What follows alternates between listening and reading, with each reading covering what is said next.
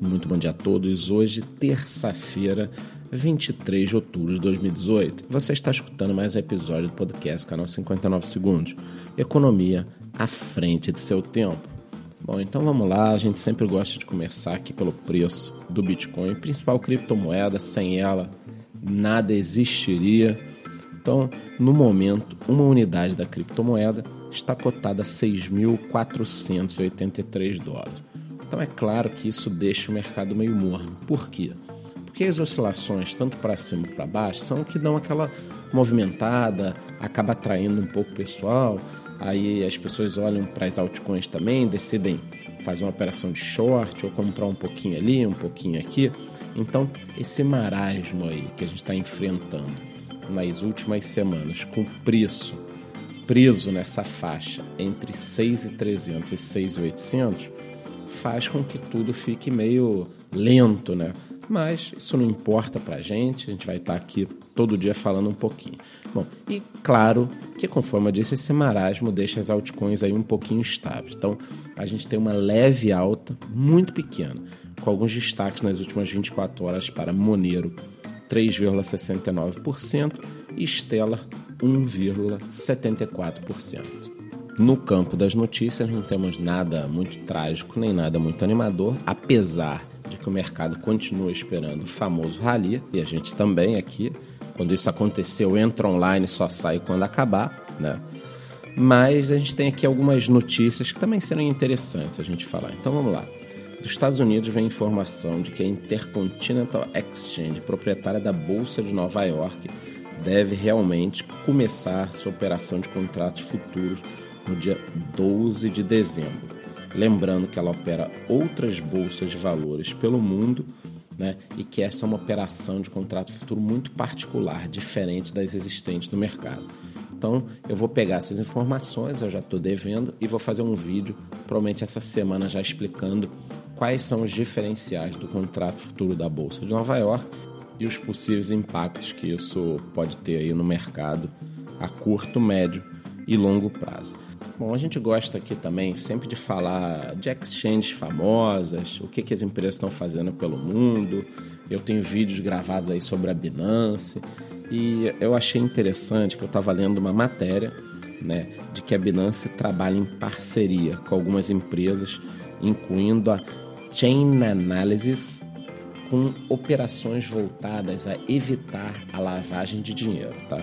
Então, no caso dessa empresa que eu citei, ela trabalha avaliando aí transações em endereços suspeitos, né, para evitar que a Binance no futuro seja acusada de lavagem de dinheiro, de ter clientes suspeitos. Então, apesar de eu também ser do time de pessoas que acham que tudo deveria ser liberado, a gente está no mundo real. Então, do momento que a Binance toma esse tipo de iniciativa de ser uma exchange que tenta não permitir a lavagem de dinheiro. Claro, a gente sabe que as coisas não são bem assim, mas para o mundo, ela explica que tenta evitar a lavagem de dinheiro, ela tem uma entrada muito mais facilitada em alguns mercados.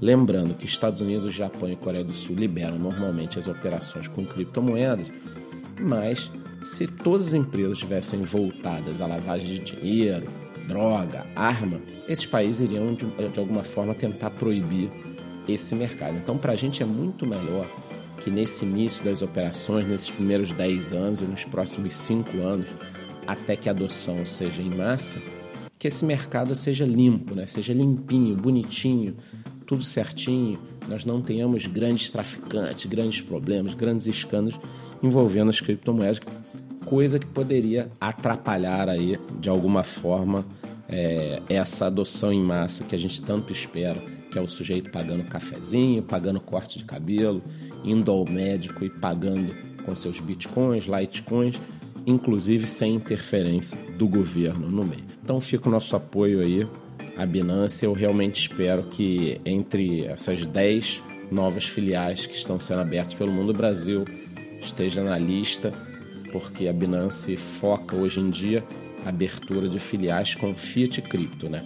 Então, caso ela abra aqui no Brasil, nós poderemos depositar em reais e comprar aí as 200, 300 altcoins que ela movimenta. Então isso seria muito interessante porque o mercado precisa disso, né? dessa porta de entrada em reais para comprar direto várias altcoins.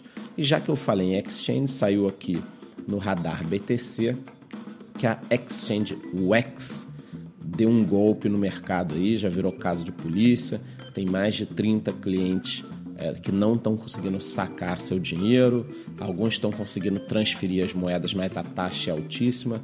Então, qual o alerta que fica? Vamos lá. Todo mundo fala o seguinte: exchange não é carteira. Eu aqui, inclusive. Mas a gente sabe que a realidade não é essa. Nem todo mundo tem uma Ledger Nano, consegue configurar uma carteira bacana no computador, uma paper wallet. 90% das pessoas não conseguem. Então minha dica é a seguinte, tá? Não é uma recomendação, tem que falar isso, mas a minha dica é a seguinte, tá? Se você quer deixar em exchange, não deixe em uma só. Então, abra sua conta na Binance, Bitrex, Mercado Bitcoin, abra em 5, 6, 7, 8 lugares e deixe um pouquinho em cada um se você fica ali operando. Por quê? Porque se uma quebra, você não vai perder tudo. O complicado é você deixar uma exchange ela é hackeada ali, aí você tem um problema e perdeu tudo. Então, assim, se você quer correr este risco, que eu não recomendo, de deixar tudo em exchange, tente minimizá-lo, entendeu? De forma é, a que você não perca tudo de uma vez só. Dá uma pulverizada nessas operações e eu vou. Tô até pensando aqui em fazer a minha parte, talvez gravar um vídeo aí com de três a cinco formas de você guardar de maneira simplificada e grátis, é claro, suas criptomoedas. Quer dizer, um pouquinho no computador, um pouquinho no celular, imprimir uma paper wallet. Então, eu vou dar uma estudada, vou conversar com o Júlio e quem sabe fazer aí uma, uma série de vídeos dessa forma para que o pessoal possa se proteger. Mas não deixe, pelo amor de Deus, todas as suas operações e uma exchange Lembrem o que aconteceu na, com a Nano quando ela chamava Ray Blocks. Dá uma pesquisada que você vai ver o que, que aconteceu e como bastante gente aí acabou perdendo dinheiro. Então por hoje é só, não vou me estender. Foram essas informações aí. Qualquer novidade, entre no nosso grupo do Telegram e no nosso canal do YouTube, porque a gente está alerta aqui. Qualquer coisa, somos o primeiro canal a entrar ao vivo aí para explicar ou para tentar entender o que está acontecendo. Por hoje é só, muito bom dia.